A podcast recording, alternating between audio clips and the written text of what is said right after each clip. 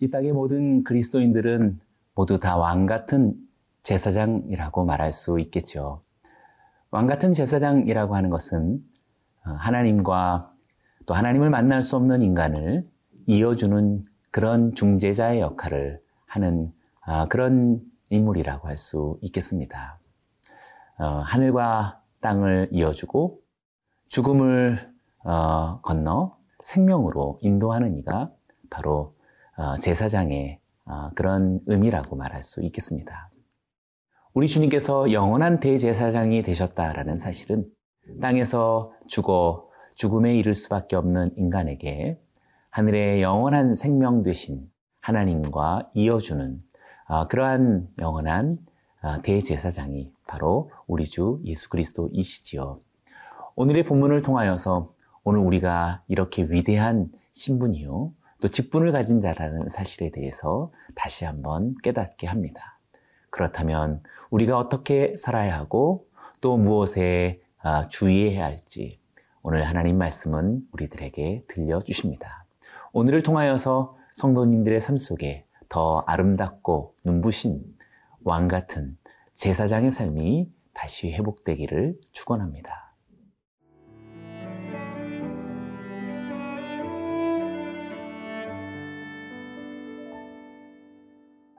레위기 21장 1절에서 9절 말씀입니다.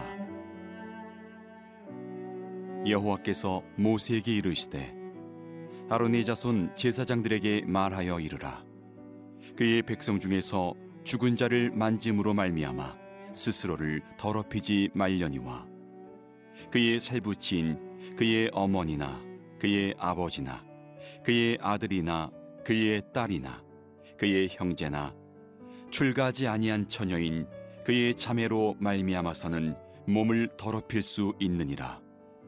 제사장은 그의 백성의 어른인즉 자신을 더럽혀 속되게 하지 말지니라. 제사장들은 머리털을 깎아 대머리 같게 하지 말며 자기의 수염 양쪽을 깎지 말며 살을 베지 말고 그들의 하나님께 대하여 거룩하고 그들의 하나님의 이름을 욕되게 하지 말 것이며 그들은 여호와의 화제 곧 그들의 하나님의 음식을 드리는 자인즉 거룩할 것이라. 그들은 부정한 창녀나 이혼당한 여인을 취하지 말지니 이는 그가 여호와 하나님께 거룩함이니라. 너는 그를 거룩히 여기라. 그는 내 하나님의 음식을 드림이니라. 너는 그를 거룩히 여기라 너희를 거룩하게 하는 나 여호와는 거룩함이니라. 어떤 제사장의 딸이든지 행음하여 자신을 속되게 하면 그의 아버지를 속되게 함이니 그를 불사를 찌니라. 오늘의 본문 말씀은 아, 제사장의 죽음의 영역과 관련되어진 아, 제사장의 입장과 태도를 분명히 규정하고 있습니다. 장례라는 그러한 삶의 어, 한 영역 속에서 어, 죽은 자를 다룰 수밖에 없는 아, 그러한 상황에 제사장은 어떤 입장과 태도에 아, 주의를 기울여야 하는지 하나님 말씀은 우리들에게 이야기해 줍니다. 1절의 말씀을 읽어보겠습니다. 여호와께서 모세에게 이르시되 아론의 자손 제사장들에게 말하여 이르라 그의 백성 중에서 죽은 자를 만짐으로 말미암아 스스로를 더럽히지 말려니와. 어, 원칙적으로 오늘 본문 말씀의 문자적인 의미는 제사장은 시체를 만져서는 안 된다는 어, 그런 입장입니다. 때문에 백성의 어, 장례식을 집행하거나 또는 참여할 수 없는 것이지요.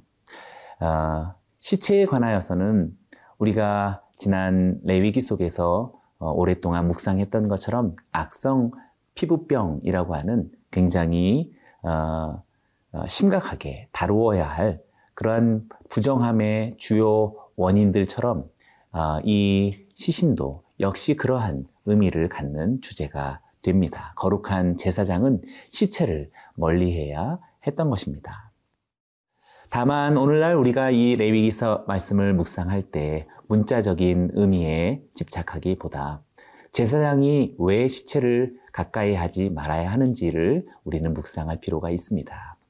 생명과 죽음은 아, 참으로 천국과 지옥만큼이나 극단의 세계라고 말할 수 있겠지요. 생명은 하나님께 속한 것이며 죽음은 하나님을 벗어난 아, 그러한 영역을 대표한다라고 말할 수 있겠습니다. 그러니 하나님의 아, 거룩함을 옷 입고 성전에서 하나님의 일을 직무하는 아, 그런 제사장의 태도와 삶에 있어서는 죽음에 관하여서 경솔하거나 또 어, 무의미하거나 또는 죽음에 대하여서 어, 아무런 생각 없이 아, 그렇게 접촉하고 경험할 수는 없다라는 사실입니다. 무엇보다도 어, 이 요단을 건너서 죽음의 땅에서 생명의 땅으로 건너간다라고 하는 성경 전체가 말해주고 있는 이 큰 주제를 생각해 볼 때에 왕 같은 제사장으로서의 우리가 죽음에 관하여서 경솔하고 또 세속이 생각하는 어, 그런 입장으로 함부로 우리는 어, 그 시류를 따를 수는 없을 것입니다. 2절과 어, 3절의 말씀도 다시 읽어봅니다. 그의 살부치인 그의 어머니나 그의 아버지나 그의 아들이나 그의 딸이나 그의 형제나 출가하지 아니한 처녀인 그의 자매로 말미암아서는 몸을 더럽힐 수 있느니라. 어, 문자적인 의미가 아니다라는 사실을 2절과 3절이 우리들에게 보충해주고 있습니다. 직계 가족의 어, 시신과는 접촉이 가능하고 또 장례도 집행할 수 있다라는 허용의 범위를 우리들에게 이야기해주고 있는 것이지요.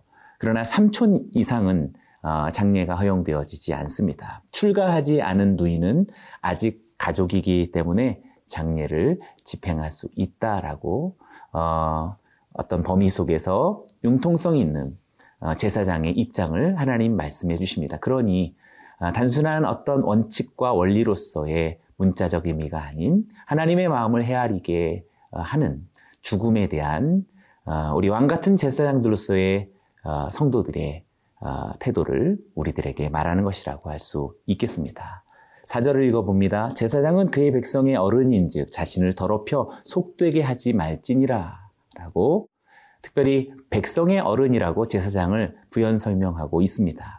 제사장은 단순한 어떤 직업의 종교적인 영역에서 일하는 사람이 아니라 백성들의 영적 지도자다라고 하는 분명한 신분을 이야기해주고 있습니다. 그의 행동이 수많은 백성들에게 영향을 미치는 것이지요.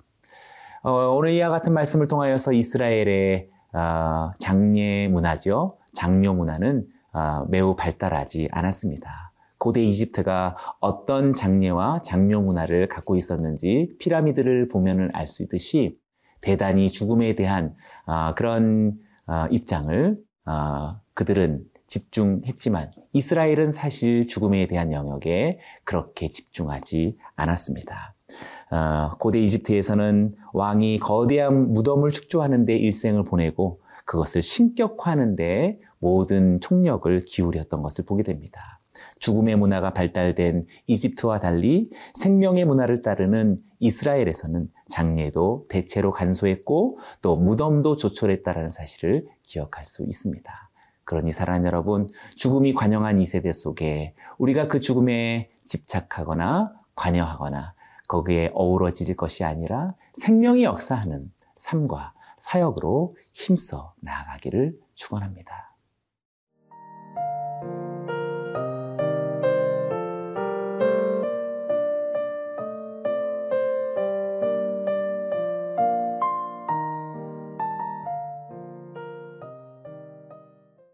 제사장의 죽음에 대한 입장은 단순히 장례나 장묘 문화에만 국한되지 않습니다.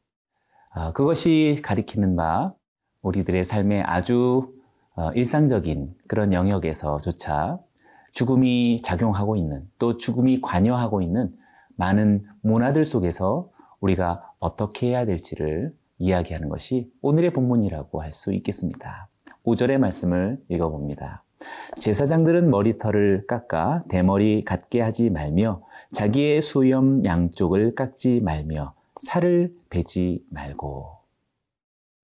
5절의 말씀은 특별히 제사장의 두 발의 모양이든지 수염의 모양이든지 심지어는 몸에 새겨지는 어떤 문이나 문신 같은 것을 의미하는 어, 그런 말씀입니다. 결코 그렇게 하지 말라고 경고하고 있습니다. 아, 단순히 어떤 두 발의 문화, 또 수염의 문화가 아니라 이것은 모두 장례와 관련되어졌던 이방의 풍속들을 반영한 것이라고 말할 수 있겠습니다. 가나안 땅에는 이미 가나안 족속들이 살고 있었고 그들이 오랫동안 지속해왔고 쌓아 올렸던 관행과 관습들이 있었겠지요. 그것이 바로 문화로서 그 사회에 편만했을 것입니다. 그곳에서 오래 살다 보면 어쩔 수 없이 그 문화에 노출될 수밖에 없고 제사장도 역시 그 문화를 어, 부지불식 속에서 자연스럽게 따를 수 있었던 것이지요. 그런 의미 속에서 머리털을 함부로 깎아서 이방의 장례를 어, 대하는 그런 풍속을 함부로 따를 수 없다라는 그러한 원칙을 하나님 말씀이 이야기하고 있는 것입니다. 그러니 오늘 우리가 살아가는 이 시대 속에서 우리가 알게 모르게 이 시대에 어, 들어와 있는 그 죽음의 영향력들이 얼마나 지대한지는 우리가 이미 잘 알 것입니다. 죽음에 대해서 자연스럽게 생각한다든지 아니면 죽음을 오히려 장려하고 미화하는 그러한 문화적 요소들이 우리의 삶 속에서 자주 어, 눈에 띈다라는 것을 알게 되겠습니다. 우리가 우리의 마음을 분명하게 주목하고 생명의 말씀 되신 하나님께로 어, 경청하지 않는 이상 이 세속의 문화에 우리는 쉽게 영향을 받을 수 있을 것입니다. 6절의 말씀을 읽어봅니다. 그들의 하나님께 대하여 거룩하고 그들의 하나님의 이름을 욕되게 하지 말 것이며 그들은 여호와의 화제 곧 그들의 하나님의 음식을 드리는 자인즉 거룩할 것이니라. 여호와의 화제는 각종 제물들을 하나님께 드리는 어, 제사장이 하나님께 음식을 드리는 자라고 그렇게 어, 묘사하고 있지요. 특별히 우리가 음식을 드리다라고 하는 표현은 제사의 모습을 어, 보여주고 있는데요. 이방의 제사와 비슷한 용어를 써서 하나님의 제사장이 하나님께 음식을 드리는 자라고 표현한 것은 외양으로는 이 시대의 문화 속에서 살아가고 있지만 본질로서는 이 시대의 문화와 전혀 다른 거룩하신 하나님을 따르는 거룩한 제사장이다라는 것을 우리들에게 우회적으로 강조한 것이라고 말할 수 있겠습니다. 7절과 8절도 읽어봅니다. 그들은 부정한 창녀나 이혼당한 여인을 취하지 말지니 이는 그가 여호와 하나님께 거룩함이니라 너는 그를 거룩히 여기라 그는 내 하나님의 음식을 드림이니라 너는 그를 거룩히 여기라 너희를 거룩하게 하는 나 여호와는 거룩함이니라. 제사장은 죽음의 문화뿐만 아니라 결혼의 문화에 있어서도 구별되어야 했습니다. 여기서 부정한 창렬한 어, 성적으로 음란한 여인을 가리키고 또 이혼당한 여인이라는 것은 정상적인 관계의 이혼이 아닌 부정한 관계로 인하여서 쫓겨난 여인을 가리킨다고 할 수 있겠습니다. 그래서 제사장은 결혼 대상에 과부는 제외되어지지 않았지만 그러나 여인에 관하여서 함부로 자신이 좋아하는 여인을 취하거나 자신의 충동적 감정을 따를 수 없다라는 것을 이야기하는 것이지요. 이렇게 오늘 하나님의 말씀은 어, 장례로부터 결혼에까지 또 우리의 사회와 삶 속에서 작용하고 있는 수많은 죽음에 관한 요소에 관해 어떻게 우리가 긴밀히 어, 민첩해야 하고 또 섬세해야 되는지를 말하고 있습니다. 사랑하는 여러분, 우리는 죽음에 있는 이 땅에 있는 사람들을 생명으로 요단강을 건너주게 해야 할 그리스도를 따르는 왕 같은 제사장들이지요. 이 시대에 너무나 많은 문화적인 요소 속에 죽음이 강하게 역사하고 있습니다. 사랑하는 성도 여러분의 삶 속에 다시금 거룩한 제사장, 하나님이 거룩하시니 그 거룩하신 하나님을 만나도록 중지하는 그 거룩한 제사장의 삶, 삶이 그리고 사역이 다시 회복되어지고 하나님 앞에 드려지기를 축원합니다. 기도하겠습니다. 살아계신 하나님, 하나님은 거룩하시니 그 거룩하신 하나님을 사랑하고 섬기며 예배하는 우리 모두도 거룩한 성도가 되게 하시며 나아가 거룩한 제사장이 되어서 점점 더 죽음이 관영한 이 세대 속에 그 죽음으로부터 인생들을 건져내 생명의 길로 인도하는 목자가 되게 하여 주옵소서. 찬양하며 예수님의 이름으로 기도드리옵나이다. 아멘.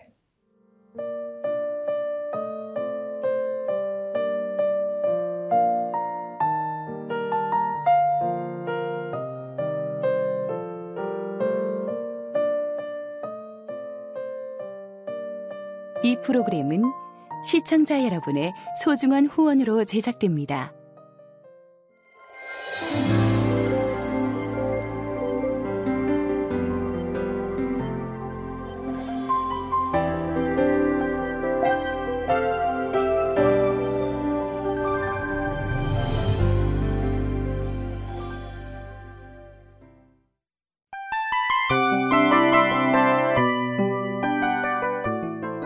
이 프로그램은 청취자 여러분의 소중한 후원으로 제작됩니다.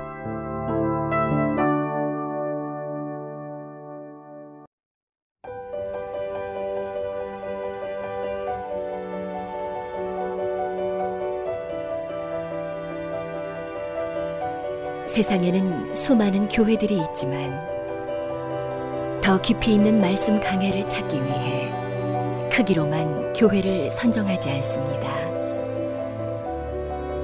보다 좋은 영적 콘텐츠를 더 많이 나누기 위해 방송비를 받지 않습니다.